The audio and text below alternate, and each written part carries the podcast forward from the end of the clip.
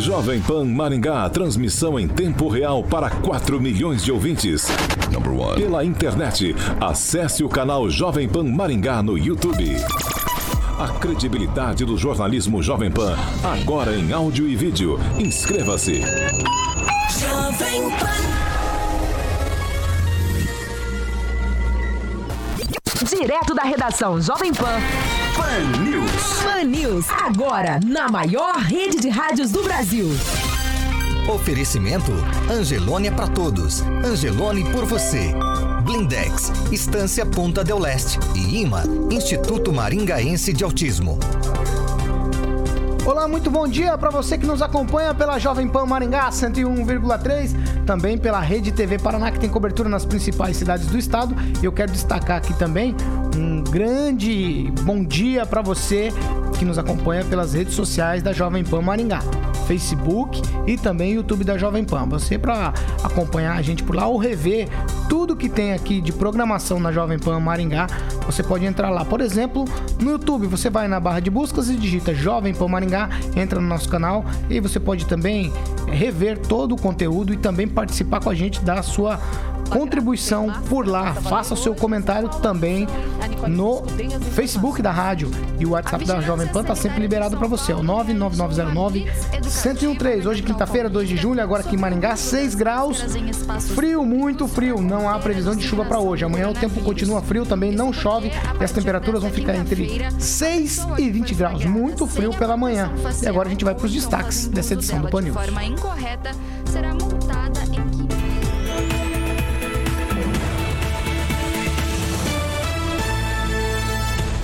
Deputados votam e mudam a data da eleição 2020. O pleito ficou para o mês de novembro. E ainda, hoje, o nosso entrevistado é o pré-candidato do PSDB, Evandro Oliveira.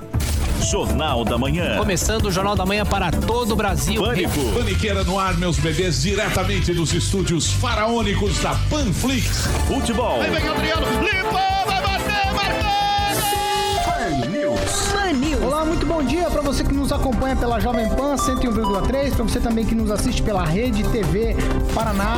Agora toda a programação da Jovem Pan está em um só lugar. Panflix, a TV da Jovem Pan, de graça na internet. Baixe grátis na App Store ou no Google Play. Panflix, assista onde estiver, na hora que quiser.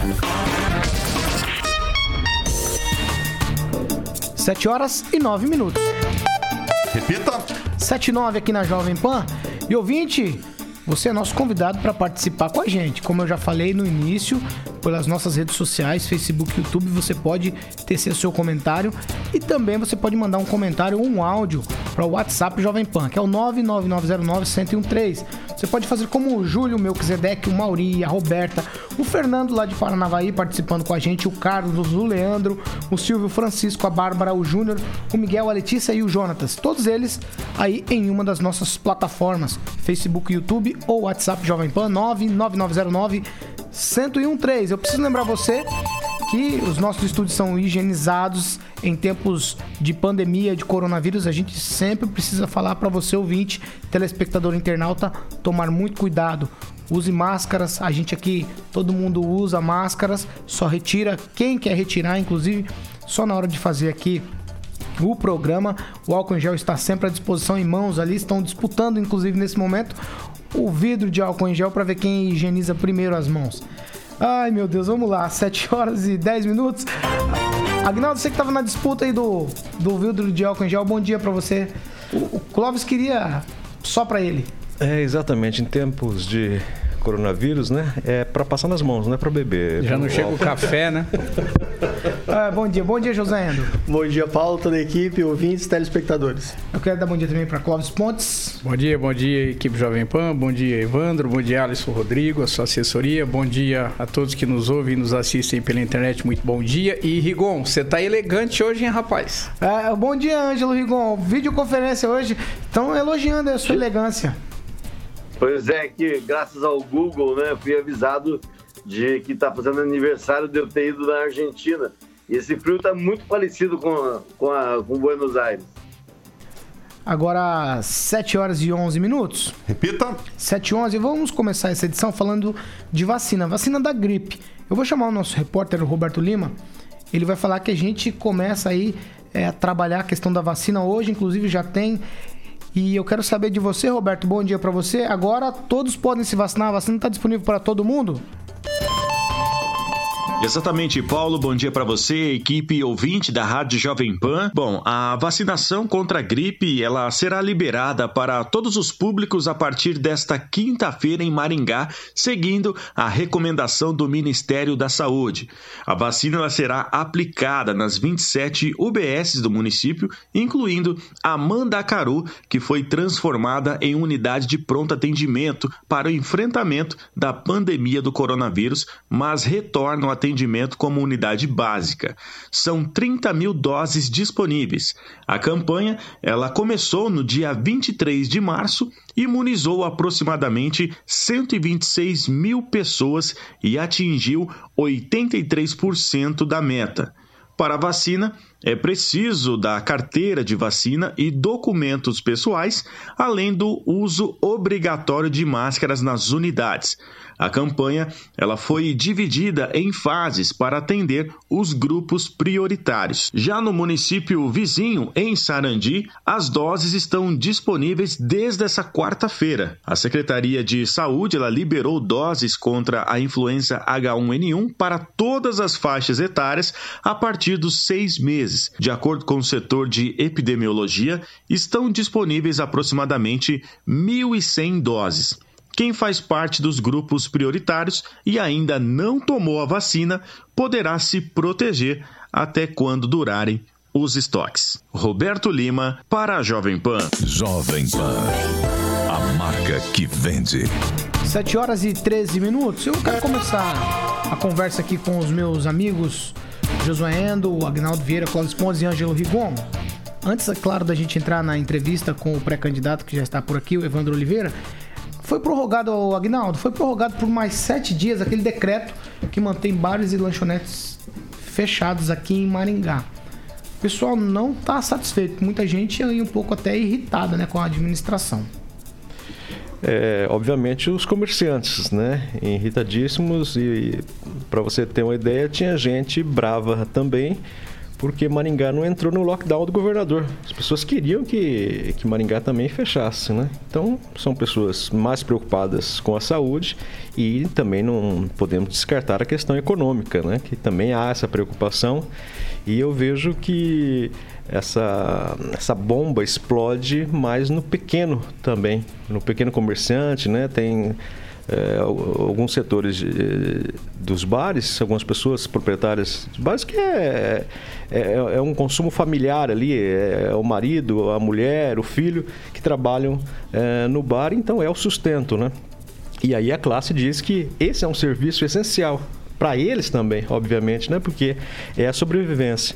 Então eu achava até que eh, nós teríamos uma flexibilização, não, pelo menos uma, uma, uma extensão maior do horário dos, dos, bares, mas não houve, é baseado sempre é, na questão da saúde, nos termos técnicos que a Secretaria da Saúde Municipal repassa é, os números e aí realmente ficou por mais sete dias. A expectativa, porque já está no gargalo essa, essa situação é, de todos, né? Mas agora, principalmente, os bares que vão completar aí é, 21 dias praticamente fechados.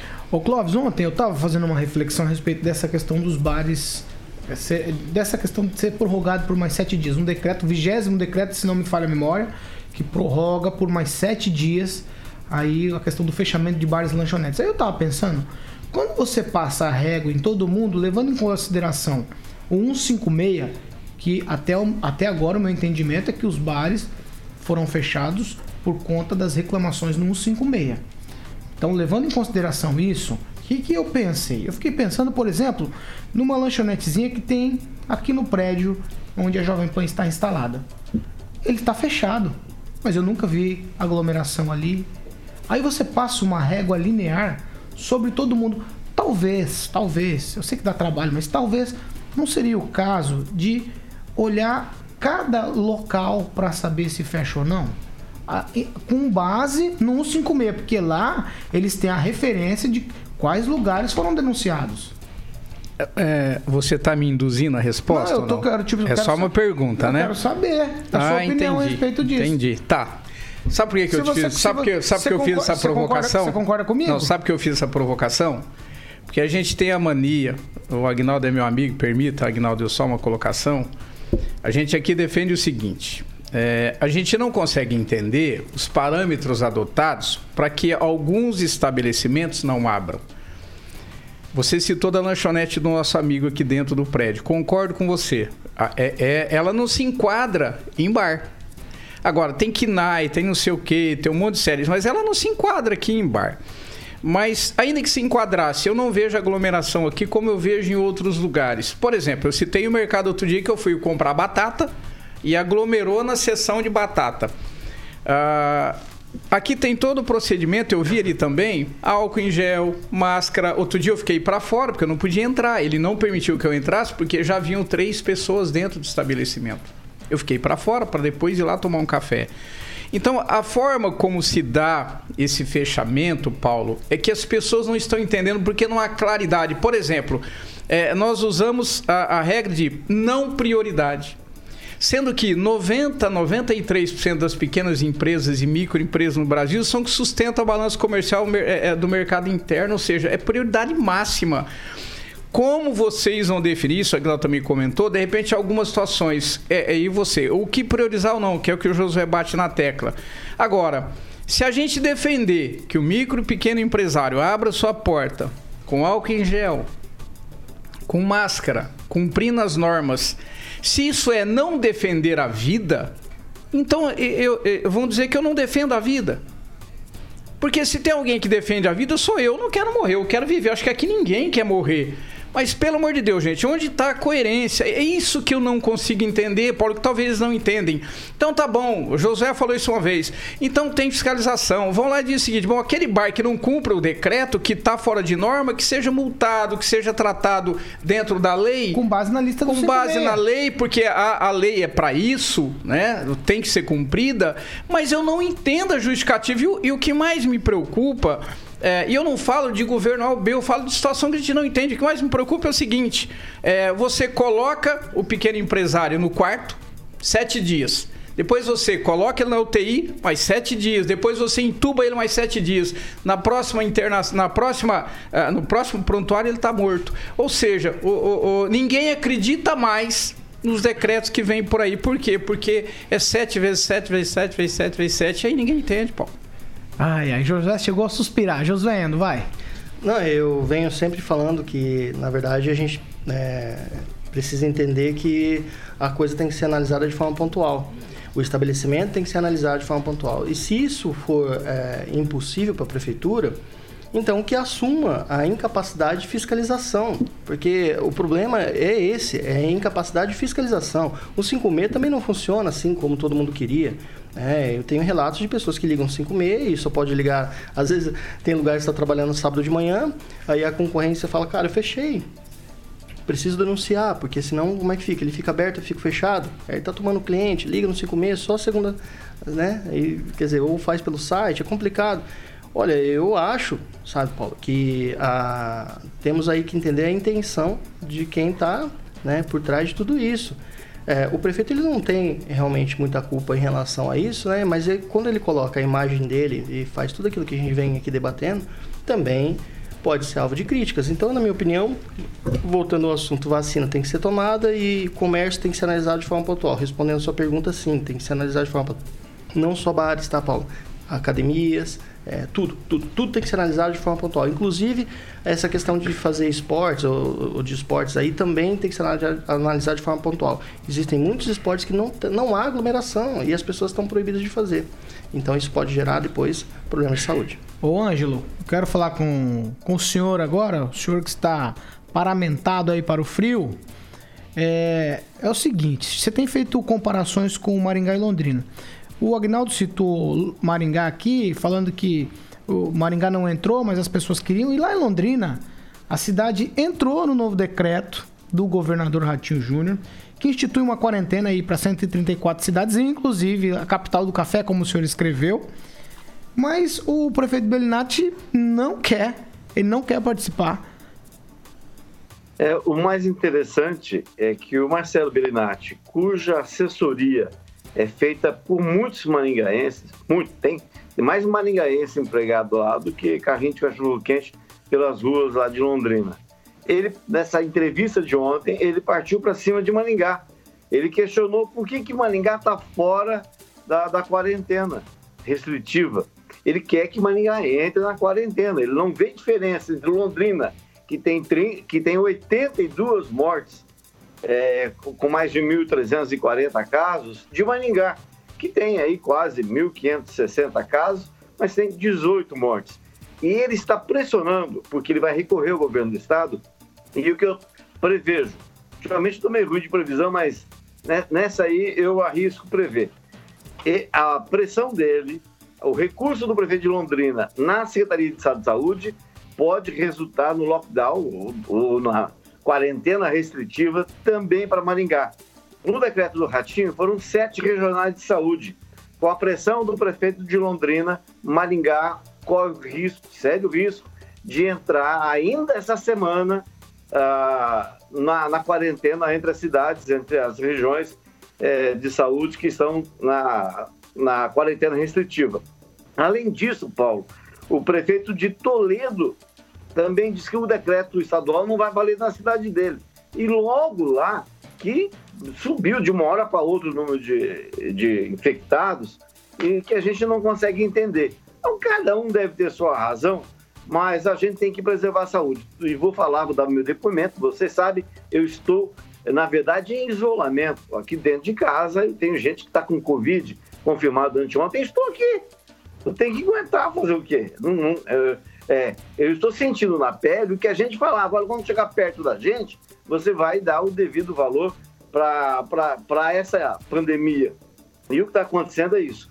Eu prevejo que essa reação de prefeitos pode complicar muito a situação de Maringá. Então, maringaenses, em especial os comerciantes que estão se sentindo amarrados, estão bravos aí com uh, esticar mais sete dias, uh, saibam eles que Maringá pode, por ordem, por decisão estadual, por pressão do prefeito de Londrina, entrar sim em quarentena restritiva. E só queria ressaltar o seguinte: uh, Maringá ganhou essa semana mais 10 leitos, isso não foi de graça, no hospital universitário. Lá tem 108 leitos, apenas 10 haviam sido habilitados para Covid.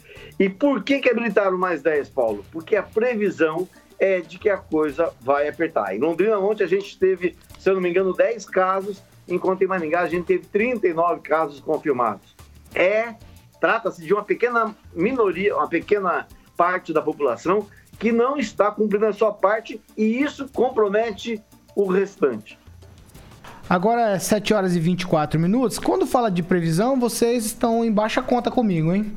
A previsão aqui. É... Vai, o que, que, é a sua previsão? Não, essa decisão do, do Belinati aí de querer revogar né, a decisão do governo do estado, é, após ele perder a eleição por boca aberta, aí ele vai ver, ó, por que, que eu perdi a eleição? Ele vai perder a eleição por boca aberta. Essa Escuta. foi a previsão, essa ah, foi a previsão. Dúvida, uma bobagem Não, dessa. Mas vocês estão ruim de previsão comigo, porque na semana passada eu fiz a seguinte pergunta: vocês acham que vai a, a, data da eleição vai ser alterada e vocês unanimemente nessa bancada disseram o seguinte para mim: não, Ângelo Rigon, o previsionista aqui da bancada, diz: não muda, vai ser. É, continua em outubro, não muda. Só que ontem a Câmara definiu que a data da eleição 2020 vai realmente mudar.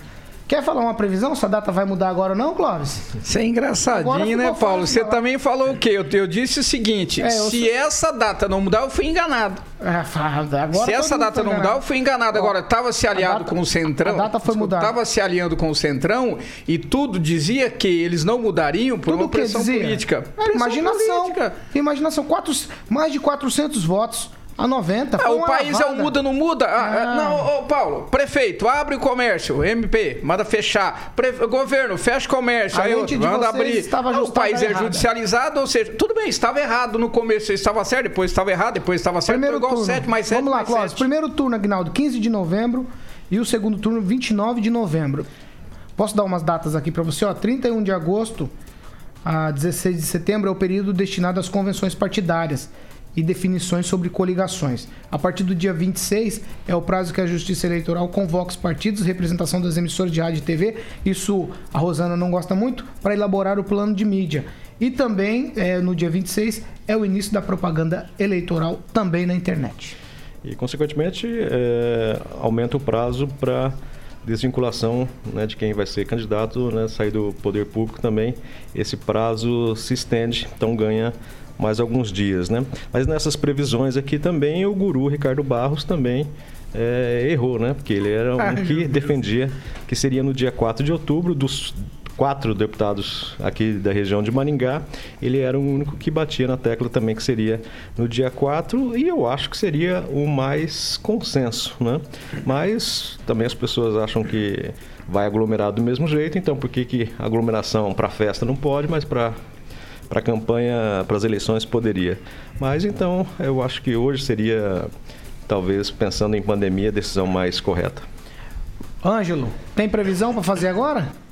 Não, não tenho previsão não, mas eu digo o seguinte, é, nesse Brasil nada acontece por acaso, a sessão que decidiu isso ontem foi super rápida, por quê? Porque o Centrão negociou com o presidente Bolsonaro a liberação de 5 bilhões de reais para os municípios. Foi isso que custou, Paulo, o adiamento das eleições, que estava combinado de acontecer nas datas certas. O Centrão exigiu 5 milhões, a prorrogação da, da medida provisória dos 16 bilhões, para os municípios em troca de mudar a data da eleição. Não foi nada de coisa de cabeça, porque quer, não. É dinheiro. Presidencialismo de coalizão chama isso, Ângelo. Ô, ô, ô Josué, o que, que muda para as pessoas? Bom, eu acho, eu acho o seguinte. Pode até ter a ver aí com dinheiro em relação a, né, que vai ser usado aí para fazer campanha, mas eu penso que é outra estratégia aí. O pessoal tá dependia muito da aprovação aí que foi feita esses dias atrás da PL 2630 no Senado e que infelizmente aconteceu. Veja, Paulo, é, na minha opinião, é, em relação ao que nós fazemos aqui, é, questão de opinião, eu colocar minha opinião, todos vocês colocarem a opinião de vocês, nós temos a participação de internautas aqui, ó, colocando, dando bom dia e fazendo críticas quando tem que fazer.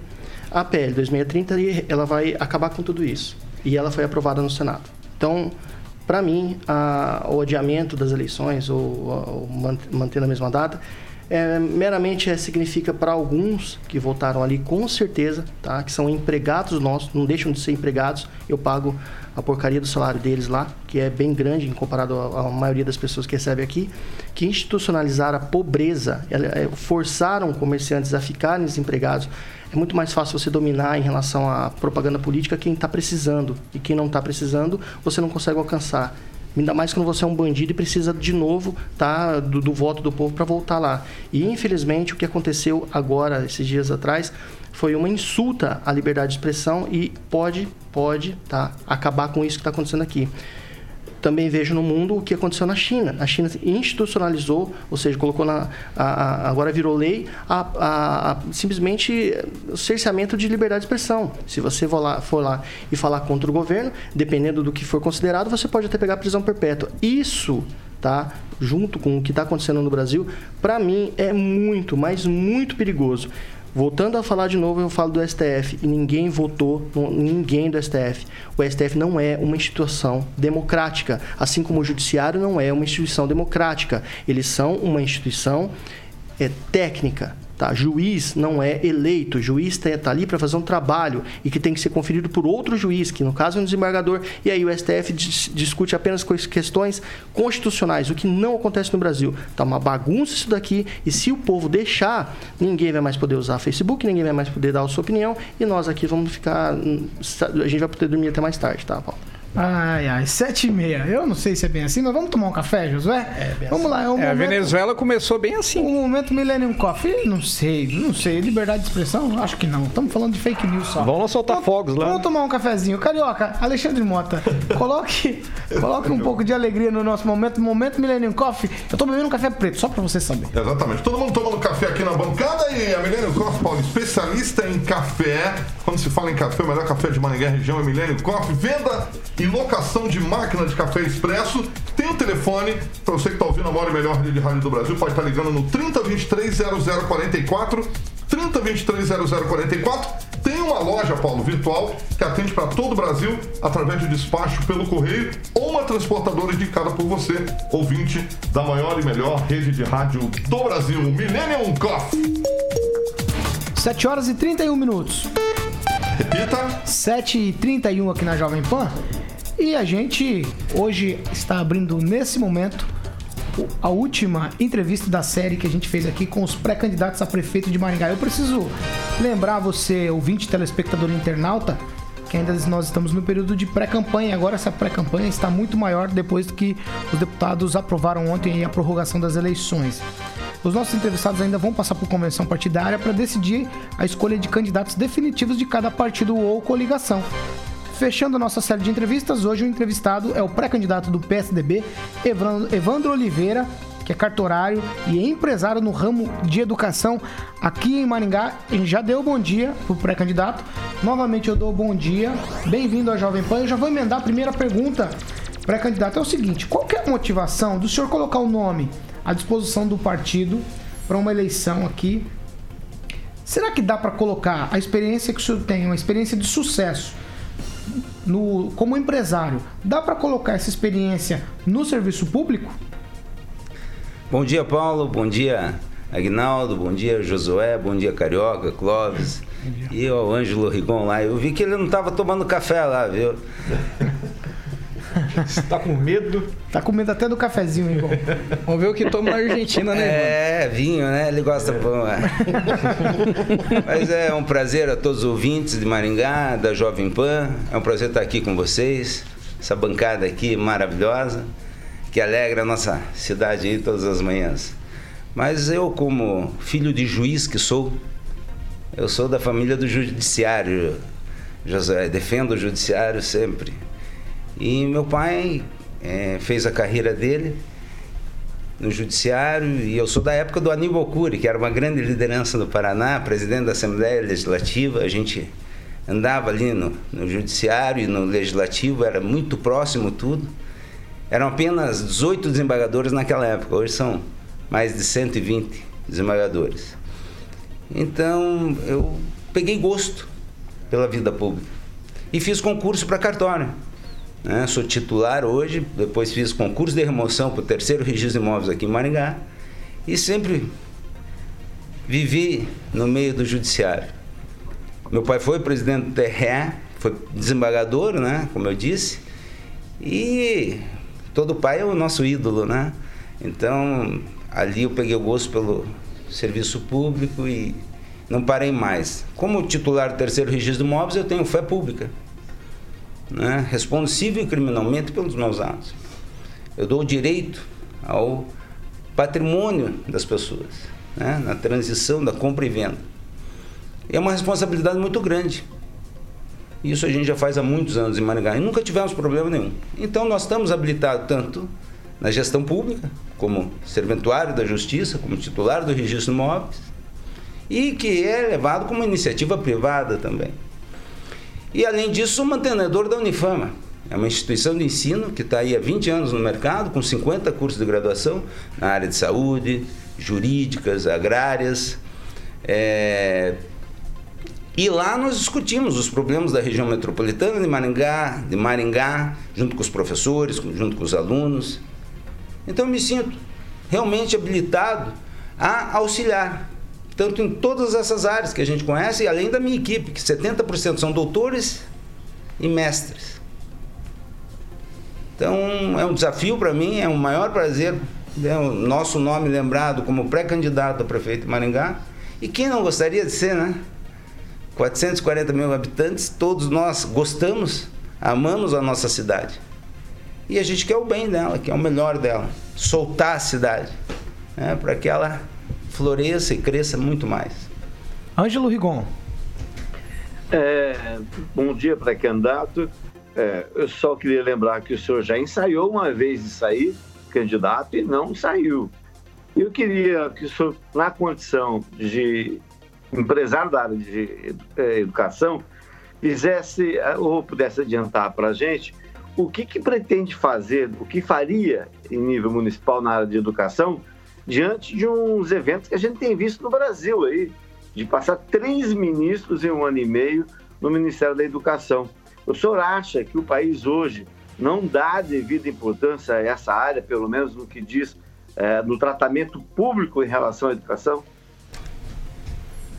Ângelo, a primeira parte é o seguinte: é, realmente nas últimas eleições a gente teve o nome lembrado, nós fomos para o PSD e depois com a, com a vinda do Edmar Arruda para o partido, ele disse que ia ser candidato e acabou apoiando Wilson Quinteiro. Não vejo problema, nós voltamos para o PSD, PSDB, e o PSDB deu condições da gente ser novamente para candidato. Naquele momento nós entendíamos que seria um momento certo para a gente ser também candidato. Mas é, houve uma falha minha, né? por falta de conhecimento e por nunca ter concorrido uma eleição, eu não me descompatibilizei. E eu entendia que, como era serviço público, um agente delegado, não precisaria me descompatibilizar. Então foi um erro técnico.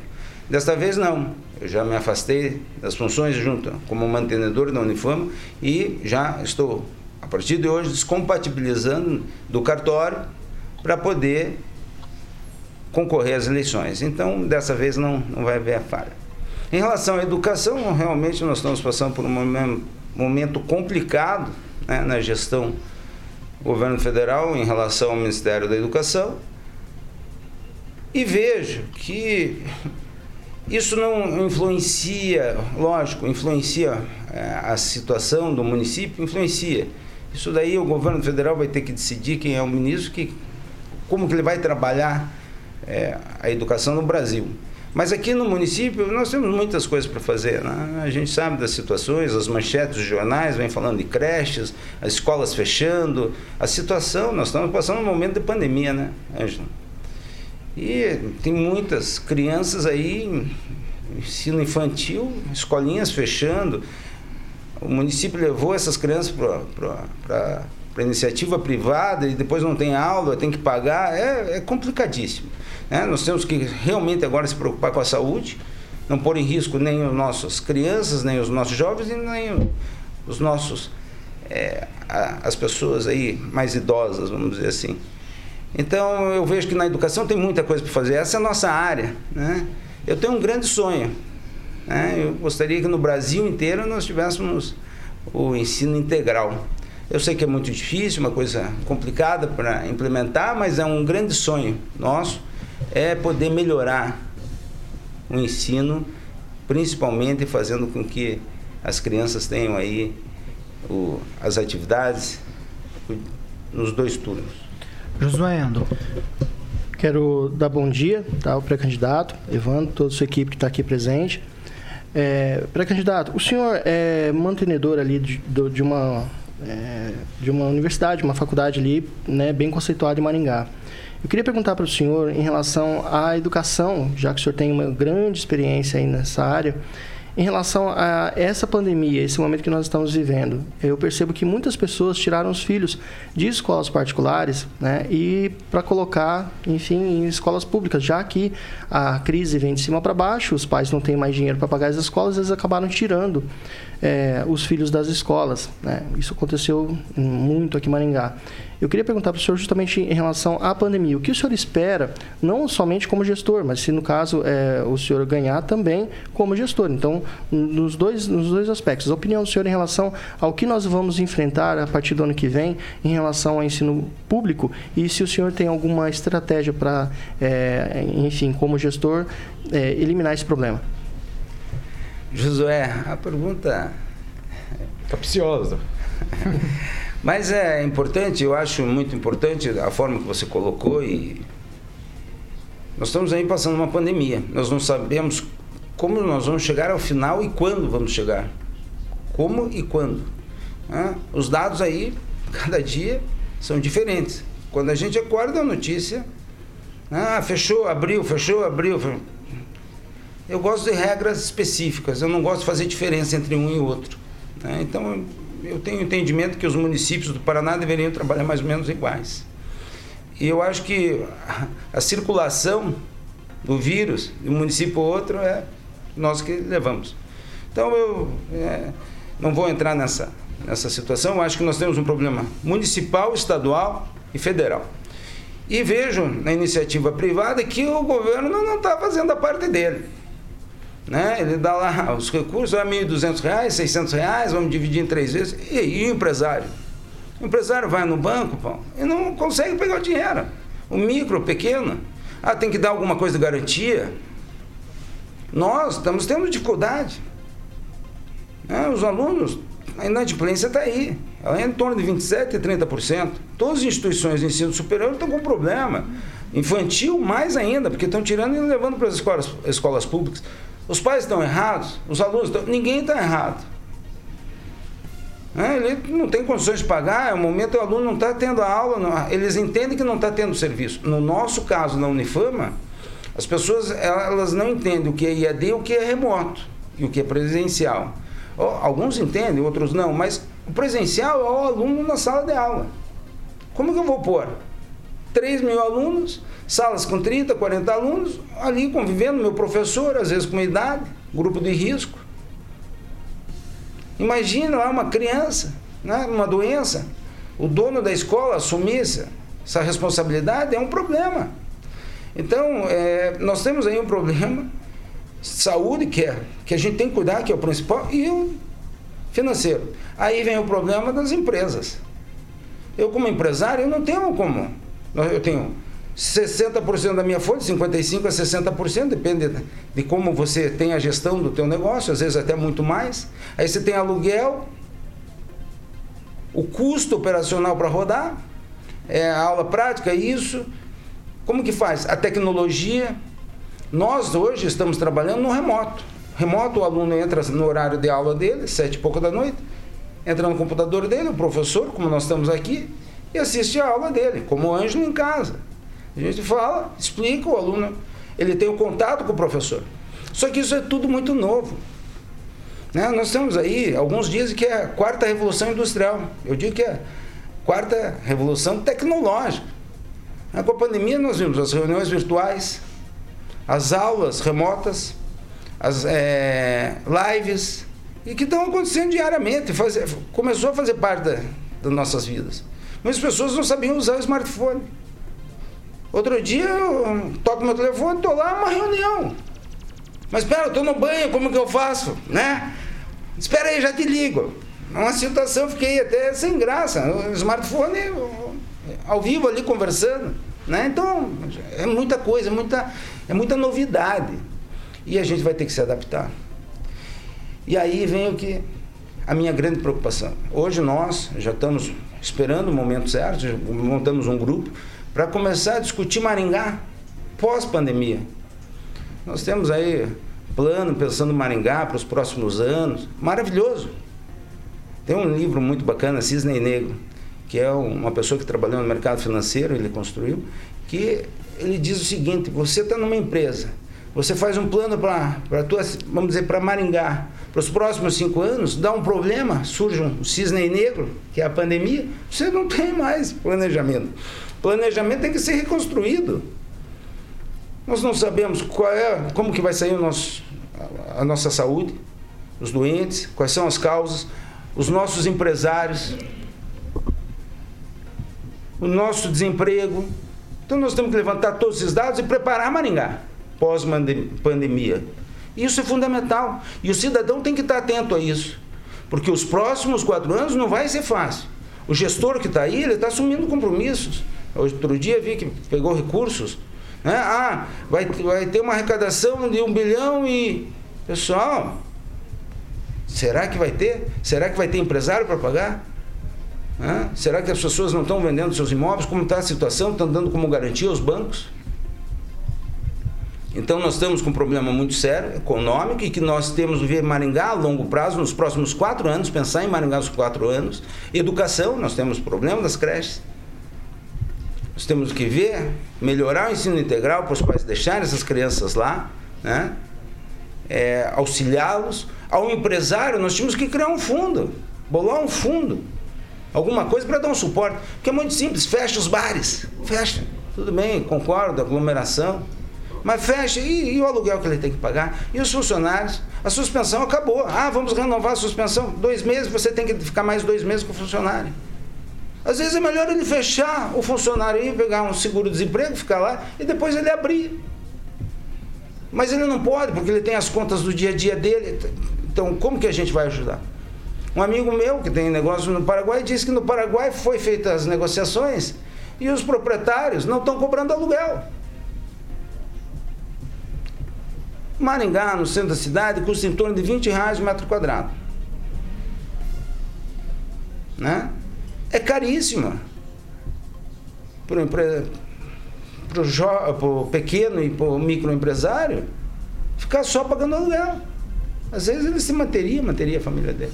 Então eu acho que nós temos que pensar Maringá aí, os próximos quatro anos, e depois, lógico, Maringá é uma cidade boa. Nós temos que cuidar para ela não ficar ruim e péssima. Cuidar para ela ficar muito boa e excelente. Ela tem, ah, fala, ah, saneamento, mas comparar Maringá, todo mundo, você vai no governo estadual e fala de Maringá, ah, lá é um oásis, lá não precisa de dinheiro, né? Você mesmo, Paulo, comentou, em certo momento, que o Estado diz: não, não precisa mandar viatura para Maringá, lá o pessoal, os empresários se reúnem e compram. Não é assim. Tem que haver recursos públicos e privados. Nós temos que nos preocupar com o desemprego. Mais uma coisa que eu acho muito importante dizer para vocês: nós temos aqui uma base, nós temos universidades, né? nós temos referência. Nós temos o Sesumar aí, que é uma das dez maiores do Brasil. Nós temos a Uningá, nós temos várias instituições, temos a Unifama, né? nós estamos no IAD, nós estamos crescendo no número de polos. Quantos jovens a gente coloca no mercado de trabalho? Tem que ter atividade, tem que ter emprego. Uma coisa que me deixa muito triste, viu? Quando eu vejo um jovem saindo e mudando de Maringá, ou saindo de Maringá porque ele não tem condições de comprar uma casa aqui em Maringá, ele vai para os municípios. Né? Nós temos que pensar a região metropolitana de Maringá. Maringá, não adianta se isolar. Nós temos que pensar em Paysandu, em Sarandi. Bom, a gente ama a nossa cidade, dá para melhorar muito, tem muita coisa que dá para melhorar. E nós estamos aí nessa revolução tecnológica e usar a tecnologia. Se vocês me deixarem falar, eu falo horas. então vamos com o Clóvis Pontes agora. Vai lá, Clóvis. Uh, de novo, pré-candidato, obrigado pela tua presença aqui na Jovem Pan, no Pan News, a tua equipe. Eu vou ser duro com o senhor aqui, porque eu digo o seguinte: uh, eu vejo que a educação é base fundamental, é o tripé que muda a situação e a história de um país. O Japão se construiu depois da Segunda Grande Guerra através da educação. E eu falo educação desde casa até todos os setores. É, não, não, se, não se constrói a história de um país sem educação. O senhor, o senhor é ligado diretamente a uma área que é fundamental num processo hoje, pós-pandemia, por exemplo. Qual é a diferença do Evandro, Evandro pessoa física, do Evandro político, quando entrar na política, se de repente pré-candidato, se torna candidato, se torna prefeito de Maringá, qual o diferencial do Evandro pessoa física, é, Evandro profissional é, que área da educação, o que pode ser feito em relação à educação para mudar essa história, englobando tudo que o senhor falou, micro e pequena empresa, a educação em si das pessoas, a, o papel de cada um, direitos e deveres, o que o senhor pode contribuir em relação a isso? Clóvis, é, a gente faz já um trabalho, né, na, na Unifama, muito bacana na área da educação. Nós somos apaixonados pela educação é uma dedicação, uma vida, eu digo que é um projeto de vida. Hoje a gente discute muito, é, nós somos no ensino superior, mas estamos discutindo a base. Inclusive eu pedi, é, lá na minha instituição, viu Clóvis, 90% são mulheres. Tanto no meu cartório como na Unifama são mulheres que tocam, são pró-reitoras, a reitora e doutoras e pedir para fazer um estudo como que nós podemos né, trabalhar aí a base do ensino de Maringá. Eu acho que nós temos que casar, acho não, temos que casar com a saúde. Ensinar. Vamos falar de dengue. Né? O que, que é? É ir nas escolas ensinar. Na minha época tinha o Sugismundo, não sei se vocês lembram disso. Então eram feitas campanhas nos meios de comunicação e nas escolas sobre o sujismundo, que era o que jogava sujeira pelo vidro do carro. A gente fazia um processo desde da base, educando a criança e ela vai cobrar do pai. Pai, porque o senhor jogou pela janela, isso é proibido. Né? Por que essa sujeira no campo? Ah, olha a aguinha. Né? E cuidar. Então, acho que você tem que casar. Isso é uma proposta de um doutor, um professor da nossa instituição, ele usou muito bem isso. E aí você linka outras coisas. Usando a tecnologia, a criança nasce, hoje você tem o registro civil, ela ó, na maternidade nasceu, já faz a informação e você casa os dados. Você já sabe quantas crianças você vai precisar na creche, quantas vacinas. Então a gente tem que ter dados. Só que esses dados que nós estamos vendo com o Covid, eles cada cada estado, cada município, ele pega esses dados de uma forma diferente. Então tem que ter sistema. É usar a tecnologia a nosso favor para a gente fazer é, planejamento. E tudo tem que ser com planejamento. Para isso nós temos Maringá, é a referência, nós temos a UEM, né? temos doutores, nós temos que trazer todo mundo e falar, oh, pessoal, vamos inovar. É conversando. Clóvis, tem que discutir. Nossos professores, nós temos que ver, os funcionários públicos. É motivar a equipe, é dar um gás. Né? Ah, não, eu sou contra a tecnologia, sou contra usar as ferramentas, as plataformas. Não, vamos aprender, treinamento, ensinar. Então isso a gente tem que começar lá na base já. E é fundamental. Se a gente não fizer essa mudança, e aí falo de novo no integral, tem que ver como pode ser trabalhado isso, né? Mas isso é uma saída. Né? E nunca esquecer do esporte, né? Que esporte traz saúde, isso. E nós temos uma estrutura boa, tanto de saúde como de esporte no, no Maringá. E uma coisa importante é os bairros para o centro. Maringá, volta a dizer, é boa, todos nós amamos. Não tem uma pessoa que não ama essa cidade. Mas a gente tem que vir dos bairros para o centro. Agnaldo Vieira. A minha pergunta ao pré-candidato Evandro Oliveira é o que falta em Maringá além da praia? Acho que a praia estragaria Maringá, viu, Aguinaldo? Maringá, com esse clima maravilhoso, as pessoas já gostam do bar, gostam de estar ali na, nas ruas, né? Então, isso acho que seria um, um problema para nós. É um, povo trabalhador, como o nosso. Maringá é uma cidade iluminada, e o povo é trabalhador. E a praia né, nos puxa para o mar, cervejinha, então fica complicado. Maringá, ela é uma cidade referência. Né? Nós estamos entre as maiores do Brasil. A gente falar que chegou no máximo, falar, não, já conquistamos tudo, eu acho que é, é pretencioso da nossa parte. Tem muita coisa para ser feita e ser melhorada. Ela é boa, volto a dizer. Mas nós temos que cuidar para ela não ficar pior. Para isso, nós temos que buscar recursos. Nossos deputados, Deputado é deputado, ele tem. Qual é a função dele? É buscar recursos, é trazer benefícios para os nossos municípios, né? para Maringá e região. Quantos deputados nós temos? Federais e estaduais. Eles têm que trazer recursos, iniciativa privada. Eu sou sócio do empreendimento e não era meu ramo. Chegou um empresário de Cascavel e falou: Eu quero montar um hotel em Maringá. Eu falei: Um hotel? Mas eu não entendo nada disso. Eu, nós precisamos montar um grupo. Não, eu falei: Mas Aonde que é? Ela foi, me levou lá, do lado do Catuaí. Né? Eu vou fazer um hotel aqui. Com uns 10 anos com aquilo. Foi lá no Clube é, conseguiu, achou espaço lá no Catuaí, fez uma parceria, trouxe. Desses são 30 investidores. Ah, 25, 27.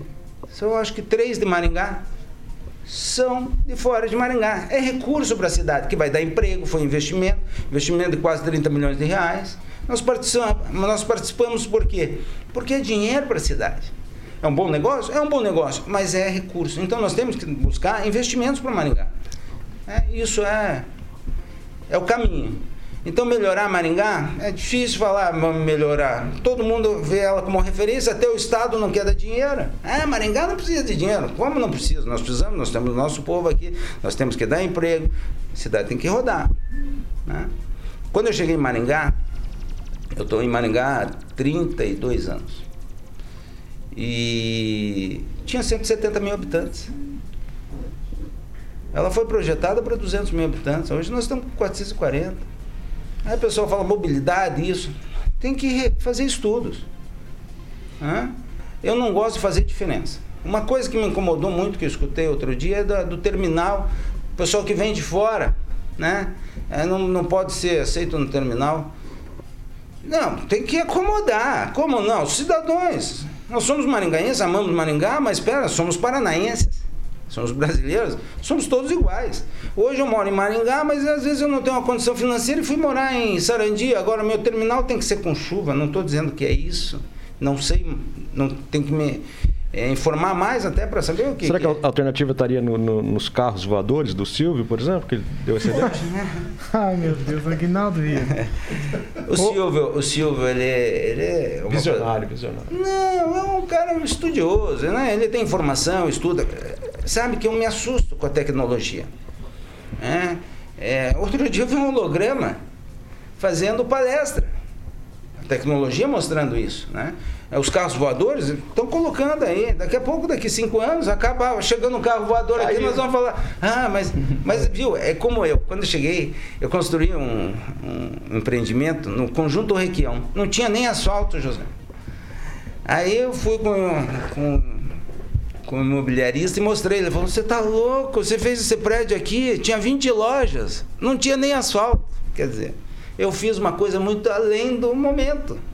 E o prédio já tinha lá em cima o L ponto para carro, né? É, para, Aguinaldo. É, também não, né, Aguinaldo? É, para. Né? Mas ela serviu ali depois. é, foi muito. Então, às vezes, a pessoa está muito e não adianta. A gente tem que ser a realidade. A realidade hoje nós estamos aí, pandemia, a gente tem que cuidar, olhar o futuro. Volto a dizer da, da instituição. Né? A tecnologia, se eu não tivesse preparado com a minha equipe, nós temos dificuldades de atendimento, como você lidar com pessoas, são mais de 3 mil pessoas. Você imagina hoje tudo remoto, mas rematrícula remota, um requerimento, isso sempre falha, sempre tem uma falha. O financeiro, o boleto, não chega o boleto, o aluno reclama, liga, ele quer para ontem. Hoje ele então, se eu não tiver hoje uns aplicativos para ele fazer pelo smartphone, ou ele ligar, porque ele quer ser na hora. Eu estou aberto em todas as redes sociais, eu recebo é, no Facebook, no Instagram, as pessoas me cobrando, Evandro, isso e aquilo. É, ó, ó, não me deram boleto, o funcionário tal. Aí eu ligo, né? Vai com jeito, tem, né, tem que ter jeito, tem diálogo. Eu, dentro da minha instituição, eu tenho diálogo com a minha equipe. Um curso, pega um curso lá, vamos dar um exemplo de educação física. Eu tenho que sentar com a coordenadora, ter paciência, conversar, explicar. Olha, nós estamos com a tecnologia, tem que ver o IAD, o IAD, o ensino à distância. É um momento. Nós temos uma plataforma hoje que dá condições de dar aula remota, mas a maioria das instituições não tem. Isso é investimento. A nossa biblioteca é virtual. Então a gente teve algumas reclamações, teve mas muito poucas. Teve outras que nem abriram. A maioria das institui- instituições públicas do país estão fechadas, pessoal. Então é isso que eu digo. A gente tem que rever o andamento da estrutura. Falar que tem que fazer alguma coisa? Tem. Vamos ver o que precisa. Antes vamos arrumar a casa. Não é que não esteja bagunçada. É, nós temos uma equipe aí, são 12 mil funcionários, se não me engano. Cara, uma equipe que fez Maringá. Você vai falar que o funcionário público, eles merecem, tem que tirar o chapéu para eles, mas eles são reconhecidos? Não, o gestor, sempre o gestor. Tem que reconhecer a equipe, tem que conversar, ver o problema. Eu sempre digo um exemplo de uma indústria de, de fósforo. É, então era uma linha de produção, fizeram investimento na máquina, então passava esteira com as caixinhas de fósforo. E aí quando vinha uma caixinha de fósforo sem palito, viu, Clóvis? Chegava ali, parava a produção. E aí eram várias caixinhas, eles não sabiam qual era a caixinha. E aí parava, eram milhões que se perdiam com aquilo. Um dia chegou, tinha o gestor, o chefe da, da área, e reclamou. O CO e o CO foi lá. No piso de fábrica, ver o que estava acontecendo. E ele virou para a equipe e falou assim: Alguém tem alguma ideia? Hein, José? Alguém tem alguma ideia aí? Ele falou: ah, Funcionário, se o senhor puser um ventilador aqui, ele vai bater o vento e vai voar. Ah! Manda comprar ventilador. Pagou lá 200, 300 reais, pôs ventilador. Não parou mais. Era um prejuízo por causa de 200 reais. Então, às vezes, aquele né, colaborador ali, ele sabe o problema. É, problemas. todos os dias. A gente, como empresário, eu chego na minha empresa, ninguém vai me trazer notícia boa. É só é de noite. Aí você pergunta, quantas horas você trabalha por dia? De manhã, à tarde, à noite e quando eu durmo, né? Tá Então, certo. vai. 8 horas e 1 minuto. Esse aí é o pré-candidato do PSDB, Evandro Oliveira, que esteve com a gente. Pré-candidato, muito obrigado pela presença do senhor aqui na Jovem Pan. Olha, muito obrigado. Quero agradecer a todos vocês e a oportunidade de falar com os cidadãos marangaenses. E quero que vocês saibam que aqui podem contar com a gente e a gente está aqui para servir a comunidade maringaense. Tá obrigado certo. a todos. Muito obrigado. Clóvis Pontes, tchau. Até Obrigado, amanhã. obrigado. Ele é bom de papo, é bom de ouvir. Obrigado, obrigado. E sem educação não vamos a lugar nenhum, tem razão. Josué, tchau. Tchau, até amanhã. Eu perdi a conexão com o Ângelo Rigon aqui. Às vezes a tecnologia nos pega no contrapé, Agnaldo Também Vieira. tem essa desvantagem, né? Tchau pra você, ó. A gente termina hoje a série de entrevistas, Agnaldo, com os pré-candidatos a prefeito de Maringá, mas amanhã a gente tem mais entrevista. Com o sabe, juiz? Sabe quem é? Com o juiz? Exatamente. O doutor, doutor José Camacho dos Santos, ele é juiz eleitoral aqui em Maringá. A gente vai fechar toda essa conversa aqui. Tem a mudança também na data das eleições. A gente vai abordar tudo isso aí amanhã com o doutor José Camacho dos Santos, ele é juiz eleitoral aqui em Maringá. Muito bom. Agora eu vou para Alexandre Mota, é hora da diversão. Maravilha, Paulo. O que você tem por aí hoje? Hoje, homenagem, já fiquei feliz, 90% dos, da, das funcionários do Evandro são mulheres. Se existe uma coisa melhor do que mulher, tá lá em cima. Então, parabéns. Ai, meu parabéns pro Evandro, que deve trabalhar numa. Ah, vamos lá. No fala- paraíso. Já não chega a minha Ai, casa. Deus. O que vem por aí, Carioca? Fala pra gente, Alain por favor. 97, homenagem ao Evandro. Tá certo, então. Ouvinte Jovem Pan, e você continua com a gente em nossas plataformas: Facebook, YouTube e você também pode participar pelo WhatsApp Jovem Pan 99909-1013. Essa aqui é a Jovem Pan Maringá, a rádio que virou TV e tem cobertura e alcance para 4 milhões de ouvintes. Onde quer que você esteja, permaneça bem informado. Jovem Pan, sempre a par dos acontecimentos. Pan, Pan, Pan, Pan News. Jovem Pan.